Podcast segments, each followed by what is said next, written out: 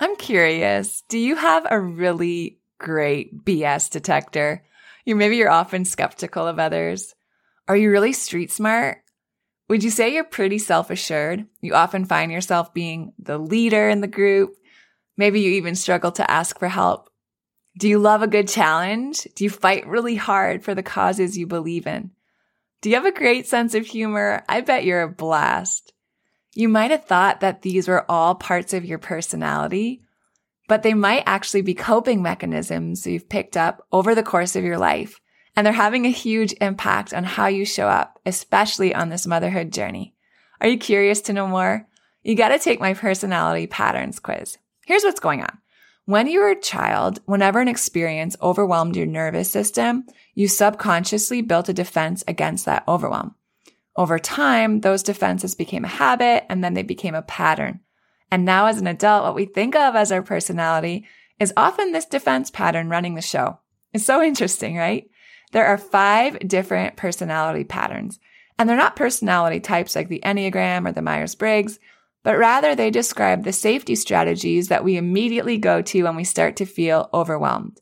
They don't describe who we are so much as what's blocking who we are. The good news is that once you take my quiz and learn about your pattern, you can learn skills to break out of that pattern. And then you can live and parent your kids as your true and authentic self. Click on the quiz link in the show notes or go to michellegrosser.com forward slash quiz now to take my two minute personality pattern quiz. And through this collaboration as moms, we can be super intentional about our feedback. We can be purposeful in acknowledging and commending their process and their sustained efforts over the result and over the outcome. And this is so powerful, friends. It shows up everywhere. So instead of focusing on, you know, the win or the loss or focusing on whether something is quote unquote success or failure. It's praising for how focused our kids were in the process, how resilient they were, how committed they were, how disciplined they were, and how they showed up when it wasn't easy. That's the magic. That's the real win. Welcome back to the Motherhood Podcast, a live workshop style podcast that is helping thousands of moms redefine their motherhood journey. There was a point in my life when I was trying to do all the things parent my kids, pour into my marriage, run a busy law practice, keep up my home. And what I found was that I was on the fast track to burnout until I discovered a better way. Now I help women just like you to close the gap between their vision of motherhood and what they're actually experiencing in their day to day lives. Together, we'll explore when and where to simplify, systemize, and surrender. I promise you, you're already doing so much better than you think. I'm your coach, Michelle Grosser, and this is Motherhood.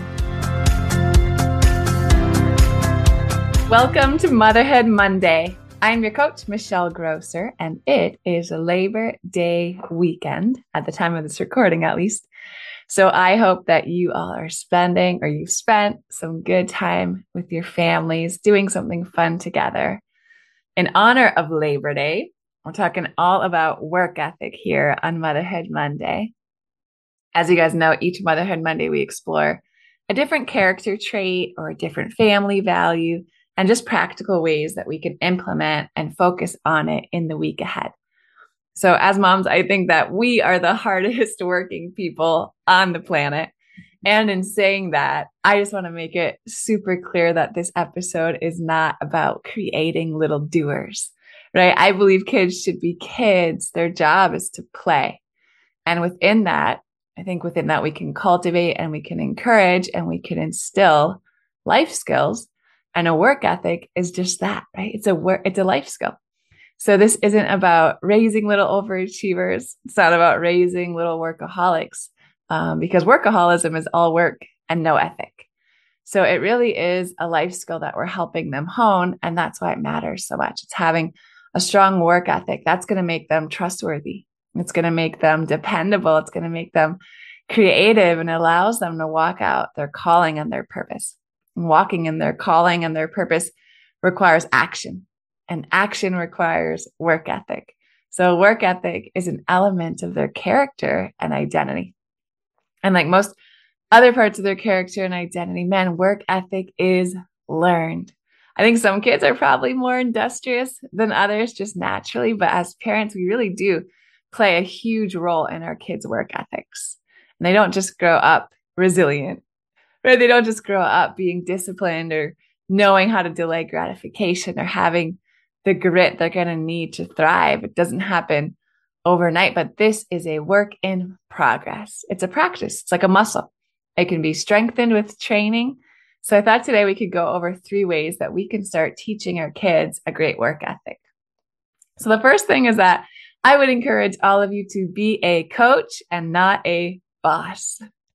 Life doesn't happen in an isolated bubble. So this point is all about developing a work ethic by working with our kids.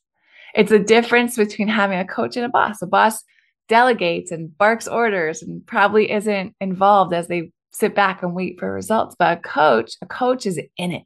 A coach is by your side, right? That's our role as parents. It's to be a coach so we can make it collaborative, especially with our younger kids. And I would encourage you to broaden your vision of teaching a work ethic. It's not just about chores. It's not just about homework, but we are going to talk about chores in a minute. But it's really just inviting your kids to get down and dirty with you and grow your work ethic together. So, what that might look like, maybe it's working in the garden together. Maybe it's a hobby. Maybe it's a project around the house. Maybe it's the things you've taken on that they can join you in, right? Baking cookies for the school bake sale or organizing a community service project. It's just inviting them to join you in something that requires sustained effort to reach a result. So it could even be in play, like a Lego project or building a backyard treehouse or some sort of fort like that requires a work ethic. And the vision's not only that they see the products of their sustained efforts at the end, but that they just build that work muscle right? It's the practice of delaying gratification and showing up consistently and being resilient and experiencing sacrifice. It's doing something they don't really want to do or really feel like doing now because they understand that they're working towards something that means a lot to them. And through this collaboration as moms, we can be super intentional about our feedback. We can be purposeful in acknowledging and commending their process and their sustained efforts over the result and over the outcome. And this is so powerful, friends. It shows up everywhere. So instead of focusing on, you know, the win or the loss or focusing on whether something is quote unquote success or failure, it's praising for how focused our kids were in the process, how resilient they were, how committed they were, how disciplined they were, and how they showed up when it wasn't easy. That's the magic. That's the real win. And then, second, we could make chores a shared responsibility. Household chores. So important, but it can be such a battle. But the lesson underlying getting our kids to do chores is just the idea that everyone's got to do their part. Like for this thing to work, everyone's got to pitch in. So if you're part of this family, you help it to operate. We are a team. Life is not free of responsibility and challenges. And in our house, I find it helps when I give my kids certain options on their chores. Everyone's responsible for making their own beds and cleaning their own room and, you know, putting their own clothes in the hamper or what have you. But otherwise, I let them choose. My kids are still pretty young. They're four and five and a half. So that still works for me. But you can give it a shot and see what seems to work for your family.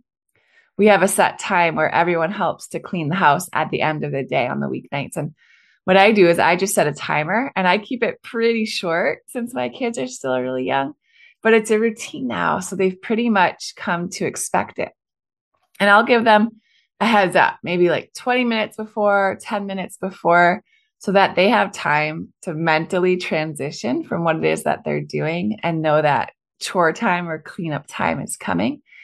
And then once it's once that time is there, I set a timer for maybe 10, 15 minutes. And sometimes if it's just a pickup that's needed or if they're super tired, I'll do it even shorter. Like I'll just do five minutes sometimes. But the point is to make it consistent and reasonable, which is really just realistic for your family. And then before I set the timer, I give them the options. Like, do you guys want to focus on the living room or the bathroom today? Do you want to focus on the toy room or emptying the dishwasher today. And usually they just choose one and they go do it while the timer runs until it runs out. And I was doing with this with this with them yesterday, and I let uh, my oldest wear my AirPods, and she was listening to this Disney playlist while she cleaned. And that girl was belting Frozen songs and would have probably gone for an hour if I let her. Uh, she was just in her own little world, and she put away all the toys that were in the living room, and she folded the blankets and she straightened the pillows and she dusted the coffee table and the side tables. And then without me asking, she just kind of moved to the toy room and started putting toys away. My little one, however, she was not having it. She is a little more defiant, which I which I secretly love. Um, but I've got to help her harness that fire for good, and that'll come anyhow. She just flat out refused. She got super mad that I would even suggest that she do anything around the house. And she folded her arms and she pretty much just yelled at me that she hates chores and they're not fun and she's not doing them. So maybe you found yourself there before, but the first thing I do is I self regulate. I know I'm not going to be able to show up like I want to in this situation if I allow myself to get upset, angry, fight back, and enter into this power struggle to which she's inviting me. This only upsets me if I allow it to. If I don't have the skills to deal with my own stuff, so then I can deal with her stuff. She doesn't intimidate me. She doesn't control me. She certainly doesn't control my emotions or my responses. But this wasn't natural for me. So if this is discouraging to you, Friends, I just invite you to be encouraged by it because if this is possible for me, it's possible for you too. Like I got to this place through a lot of great coaching and feeling and dealing and healing my own stuff, doing the work. So if you find yourself in a place where you're in a constant power struggle or you're feeling like the things your family or others are doing are setting you off, consider getting a coach. Like for me, it was the best investment I could ever make in myself. And then in return for my family, like a better investment than a trip, a better investment than whatever piano lessons or soccer lessons or whatever. And the thing is, is that this is an investment we want to make. If we want to make it to benefit our families, there's a clock to it. If this is work we know we need to do, if these are tools we know we need to parent better, like we can't wait 15 years to do this, friends. Our kids are going to be out of the house by then. And we'll have missed doing the work when they were young so we can raise them consciously to have secure attachment styles. So if hiring a coach is something you've been thinking about, do it. You can learn all the parenting things. You can take all the courses on discipline and whatever. But if you're not working on you so you can show up in the healthiest, most regulated way and execute all of these things that you're learning, it really doesn't matter. All right, so back to back to Ashton. What did I do? Well, first I regulated myself and then I set a boundary. And I told her, I'm not going to force you to clean up because the truth is that I can't. So I told her that if she was choosing not to clean, she could go sit in the spare bedroom while we cleaned. And that room has no toys in it and no games. It's got nothing in it. And that her lack of cooperation was telling me that she was tired. So after dinner, while we were all playing a game together, she was going to go to bed. And is this the perfect response? I don't know, probably not. But this is what I came up with in the moment. And friends, it worked. She went into that spare bedroom and she sat on the bed. And then maybe two to three minutes later, she regulated herself, just took some time and she came back and she saw us all cleaning together as a family. And she told me, Mom, like I was just mad because I didn't want to do any of those chores you said. I just asked her, you know, what is it that you want to do? And she's like, I really want to clean the bathroom. And guys, she's four. So that's a huge win. So I give her a cloth and I give her some spray and she went down to organize the hair and the toothbrush situation and she cleaned the mirrors and she wiped down the counters and it was awesome. But this was really all an exercise in regulation. She tests a boundary. I regulate myself. I enforce the boundary and then set her up to self regulate. And then she can operate from her learning brain. All right. And then you do you. But in our house, we don't get paid or we don't get treats or like rewards per se for doing our chores. It's just part of being a team. We're all expected to contribute and do our part to chip in in order for this machine to run. And that's going to be true in life too. There are going to be things that our kids are going to have to do simply because they're part of a larger group, because they're a team. It's not because they're going to get something out of it. So I encourage and I love on them and I appreciate their contributions, but I don't pay or compensate my kids for fulfilling their family responsibilities. And if you're not sure where to get started with your kids as, as far as chores go, you guys can Google age appropriate chores and get tons of ideas. Even for your really young kids, like early toddlers can help. It's so much easier to introduce a good work habit and good work ethic with a young kid, right? With a preschooler than it is to try to break a bad habit or start a new habit with an older child. And when teaching your young kids to work, you're going to find they're going to need a lot of practice before they get it. It's going to take time. It's going to take patience. You can show them how to do a, a chore a few times and then work alongside them and help them do it. And it's not necessarily that it requires a lot of work, right? That's not what we're trying to do, but we just want them to be able to build the consistency. A work ethic isn't about just doing the work. It's about doing it well. It's about doing it with a good attitude and it's about doing it consistently. And if you want to try to be more consistent in getting your kids to do chores or help out around the house or start tracking who's doing what, my team's created a really simple and practical chore chart for you guys. So you can click on the link in the show notes and just download it. It's a completely free PDF. It has space for your child's name, the chores they're responsible for, and then a way to check off and track the chores they've done throughout the week. And you can print it out, you can tape it on your fridge, put it in a place that your kids will see it. So go ahead, click the link in the show notes, check it out. You can download yours today. And then third, we're going to model work ethic. Finally, we just want to model a good work ethic for our kids. This is more than them. I think just seeing us leave the house from nine to five or sitting behind a computer all day, we want them to see us problem solving. We want them to see us doing projects around the house, consistently working on home stuff or hobbies to completion, maybe even inviting them to join us, right? Let them see our effort. Let them see us fail and try again. Let them see us being resourceful. And it's also about how we talk about work. Like, do we talk about work as an opportunity or do we talk about it as something we're constantly complaining about? Our work ethic today is their work ethic tomorrow. So, what are we modeling for them? And finally, let's not forget the ethic part. I alluded to it earlier, but all work and no play, no family time, no fun, like that's all work and no ethic. So, yes, let's let them see us hustling, but also see us putting it away and prioritizing them. All right, Mama, it's Monday. And we end every Motherhood Monday with a prayer over our children for the week ahead. So won't you join me in prayer today? God, we thank you for the amazing gift of our children. We pray a work ethic over them, a good work ethic over them today, Lord. We dedicate every aspect of our work and their work to you. So guide their steps and the decisions they make as it relates to their work, Father.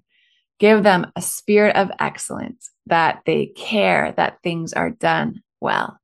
Give them a student spirit that they would constantly be growing and learning. Help them to discover the gifts you've placed within them and around them and help them use those gifts to glorify you through the things they do. God, we pray resourcefulness over resources for our children. May they always remember that people come before profit and work with a servant's heart.